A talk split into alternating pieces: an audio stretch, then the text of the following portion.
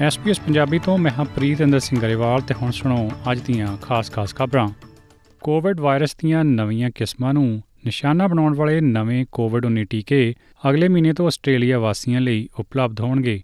Federal ਸਿਹਤ ਮੰਤਰੀ mark Butler ਦਾ ਆਖਣਾ ਹੈ ਕਿ ਸਰਕਾਰ ਨੇ Australian technical advisory group on immunisation ਉਹਨਾਂ ਤੋਂ ਸਲਾਹ ਲੈਣ ਤੋਂ ਬਾਅਦ ਓਮਿਕਰੋਨ ਵੇਰੀਐਂਟਸ ਨੂੰ ਨਿਸ਼ਾਨਾ ਬਣਾਉਣ ਵਾਲੇ ਮੋਨੋਵੈਲੈਂਟ ਟੀਕਿਆਂ ਨੂੰ ਮਨਜ਼ੂਰੀ ਦੇ ਦਿੱਤੀ ਹੈ।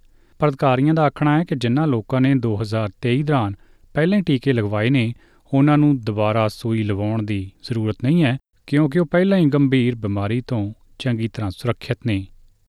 ਐਂਗਲੀਕੇਅਰ ਦਾ ਆਖਣਾ ਹੈ ਕਿ ਜ਼ਰੂਰੀ ਜਾਂ ਅਸੈਂਸ਼ੀਅਲ ਕਰਮਚਾਰੀ ਉਹਨਾਂ ਭਾਈਚਾਰਿਆਂ 'ਚੋਂ ਬਾਹਰ ਰਹਿਣ ਲਈ ਮਜਬੂਰ ਨੇ, ਜਿੱਥੇ ਉਹਨਾਂ ਨੂੰ ਕੰਮ ਕਰਨ ਦੀ ਲੋੜ ਹੁੰਦੀ ਹੈ। ਐਂਗਲੀਕੇਅਰ ਆਸਟ੍ਰੇਲੀਆ ਦੀ ਕਾਰਜਕਾਰੀ ਨਿਰਦੇਸ਼ਕ ਕੈਸੀ ਚੈਂਬਰਸ ਦਾ ਆਖਣਾ ਹੈ ਕਿ ਉਹਨਾਂ ਦਾ ਨਵਾਂ ਹੀਟ ਮੈਪ ਦਰਸਾਉਂਦਾ ਹੈ ਕਿ ਆਸਟ੍ਰੇਲੀਆ ਦਾ ਹੁਣ ਕੋਈ ਵੀ ਹਿੱਸਾ ਬਿਰਧ ਦੇਖਭਾਲ ਕਰਮਚਾਰੀਆਂ, ਚਾਈਲਡ ਕੇਅਰ ਕਾਮਿਆਂ, ਕਲੀਨਰ ਜਾਂ ਨਰਸਾਂ ਤੇ ਹੋਰ ਵੀ ਬਹੁਤ ਸਾਰੇ ਜ਼ਰੂਰੀ ਕਰਮਚਾਰੀਆਂ ਲਈ ਕਿਫਾਇਤੀ ਨਹੀਂ ਰਿਹਾ।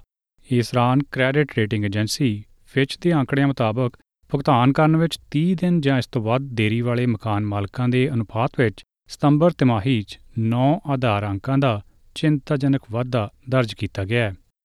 ਉੱਤਰੀ ਗਾਜ਼ਾ 'ਚ ਪੈਂਦੇ ਇੰਡੋਨੇਸ਼ੀਅਨ ਹਸਪਤਾਲ ਦੀ ਦੂਜੀ ਮੰਜ਼ਲ ਤੇ ਬੰਬ ਡਿੱਗਣ ਪਿੱਛੋਂ 12 ਲੋਕਾਂ ਦੀ ਮੌਤ ਹੋ ਗਈ ਹੈ। ਹਮਾਸ ਦੀ ਅਗਵਾਈ ਹੇਠਲੇ ਸਿਹਤ ਮੰਤਰਾਲੇ ਦੇ ਇੱਕ ਮੈਡੀਕਲ ਵਰਕਰ ਨੇ ਦਾਅਵਾ ਕੀਤਾ ਹੈ ਕਿ ਇਜ਼ਰਾਈਲੀ ਫੌਜ ਵੱਲੋਂ ਹੁਣ ਹਸਪਤਾਲਾਂ ਨੂੰ ਨਿਸ਼ਾਨਾ ਬਣਾਇਆ ਜਾ ਰਿਹਾ ਹੈ, ਜਦਕਿ ਇਜ਼ਰਾਈਲ ਦਾ ਦਾਅਵਾ ਹੈ ਕਿ ਹਮਾਸ ਦੇ ਅੱਤਵਾਦੀ ਮਰੀਜ਼ਾਂ ਤੇ ਆਮ ਲੋਕਾਂ ਨੂੰ ਢਾਲ ਬਣਾ ਕੇ ਹਸਪਤਾਲਾਂ 'ਚ ਡੇਰੇ ਲਾਈ ਬੈਠੇ ਨੇ। ਉਧਰ ਗਾਜ਼ਾ ਸਿਟੀ ਦੇ ਸ਼ਿਫਾ ਹਸਪਤਾਲ ਵਿੱਚੋਂ ਵਿਸ਼ਵ ਸਿਹਤ ਸੰਗਠਨ ਵੱਲੋਂ ਕੱਢੇ 31 ਨਵਜੰਮੇ ਬੱਚਿਆਂ ਨੂੰ ਮਿਸਰ ਪਹੁੰਚਾ ਦਿੱਤਾ ਗਿਆ ਹੈ।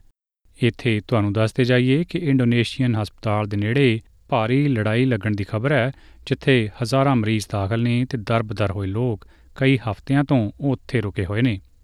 ਅਮਰੀਕਾ ਦੇ ਰੱਖਿਆ ਮੰਤਰੀ ਲਾਇਡ ਆਸਟਨ ਨੇ ਕੱਲ ਕੀਵ ਦਾ ਦੌਰਾ ਕੀਤਾ ਹਾਲਾਂਕਿ ਇਸ ਬਾਰੇ ਪਹਿਲਾਂ ਕੋਈ ਐਲਾਨ ਨਹੀਂ ਸੀ ਕੀਤਾ ਗਿਆ।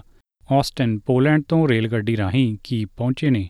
ਅਮਰੀਕਾ ਦੇ ਰੱਖਿਆ ਮੰਤਰੀ ਨੇ ਯੂਕਰੇਨ ਪਹੁੰਚਣ ਤੇ ਰਾਸ਼ਟਰਪਤੀ ਵਲੋਦੀਮੀਰ ਜ਼ੈਲੈਂਸਕੀ ਨਾਲ ਮੁਲਾਕਾਤ ਵੀ ਕੀਤੀ ਹੈ। ਦੱਸਣਯੋਗ ਹੈ ਕਿ ਰੂਸ ਤੇ ਯੂਕਰੇਨ ਵਿਚਾਲੇ ਜੰਗ ਦਾ ਹੁਣ ਇੱਕ ਸਖਤ ਪੜਾਅ ਸ਼ੁਰੂ ਹੋਣ ਜਾ ਰਿਹਾ ਹੈ, ਕਿਉਂਕਿ ਅੱਗੇ ਕਰੜੀ ਠੰਡ ਦੀ ਰੁੱਤ ਆਉਣ ਵਾਲੀ ਹੈ। ਤੇ ਹੁਣ ਇੱਕ ਖਬਰ ਭਾਰਤ ਤੋਂ।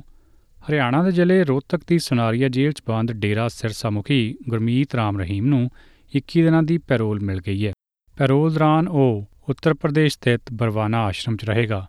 ਇਸ ਵਾਰ ਡੇਰਾ ਸਿਰਸਾ ਮੁਖੀ ਨੂੰ ਪੈਰੋਲ ਰਾਜਸਥਾਨ ਵਿਧਾਨ ਸਭਾ ਚੋਣਾਂ ਤੋਂ 5 ਦਿਨ ਪਹਿਲਾਂ ਦਿੱਤੀ ਗਈ ਹੈ ਜਿਸ ਨੂੰ ਲੈ ਕੇ ਕਈ ਤਰ੍ਹਾਂ ਦੇ ਖਦਸ਼ੇ ਖੜੇ ਹੋਏ ਨੇ ਤੇ ਇਹ ਫੈਸਲਾ ਵਿਵਾਦਤ ਹੋ ਨਿਬੜਿਆ ਪ੍ਰਾਪਤ ਜਾਣਕਾਰੀ ਅਨੁਸਾਰ ਡੇਰਾ ਸਿਰਸਾ ਮੁਖੀ ਨੂੰ 30 ਮਹੀਨਿਆਂ 'ਚ 8ਵੀਂ ਵਾਰ ਪੈਰੋਲ ਦਿੱਤੀ ਗਈ ਹੈ।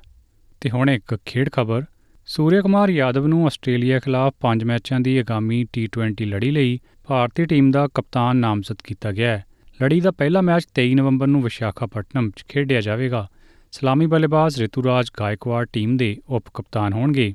ਦੱਸਦੇ ਜਾਈਏ ਕਿ ਕ੍ਰਿਕਟ ਵਿਸ਼ਵ ਕੱਪ ਖੇਡਣ ਵਾਲੀ ਭਾਰਤੀ ਟੀਮ ਵਿੱਚੋਂ ਸਿਰਫ ਤਿੰਨ ਖਿਡਾਰੀਆਂ ਪ੍ਰਸਿੱਧ ਕ੍ਰਿਸ਼ਨਾ, ਇਸ਼ਨ ਕਿਸ਼ਨ ਤੇ ਸੂਰਿਆ ਕੁਮਾਰ ਯਾਦਵ ਨੂੰ ਹੀ T20 'ਚ ਥਾਂ ਮਿਲੀ ਹੈ। ਟੀਮ ਵਿੱਚ ਸ਼ਾਮਲ ਹੋਰਨਾਂ ਖਿਡਾਰੀਆਂ 'ਚ ਯਸ਼ਸਵੀ ਜੈਸਵਾਲ, ਤਿਲਕ ਵਰਮਾ, ਰਿੰਕੂ ਸਿੰਘ, ਜਿਤੇਸ਼ ਸ਼ਰਮਾ, ਵਾਸ਼ਿੰਗਟਨ ਸੁੰਦਰ, ਅਕਸ਼ਰ ਪਟੇਲ, ਸ਼ਿਵਮ ਦੁਬੇ, ਰਵੀ ਵਿਸ਼ਨੋਈ, ਅਰਸ਼ਦੀਪ ਸਿੰਘ, ਅਵੇਸ਼ ਖਾਨ ਤੇ ਮੁਕੇਸ਼ ਕੁਮਾਰ ਨੂੰ ਥਾਂ ਦਿੱਤੀ ਗਈ ਹੈ। ਇਹ ਸੀ ਅੱਜ ਦੀਆਂ ਖਾਸ-ਖਾਸ ਖਬਰਾਂ ਐਸਪੀਐਸ ਪੰਜਾਬੀ ਲਈ। ਮੈਂ ਹਾਂ ਪ੍ਰੀਤ ਅੰਦਰ ਸਿੰਘ ਗਰੇਵਾਲ।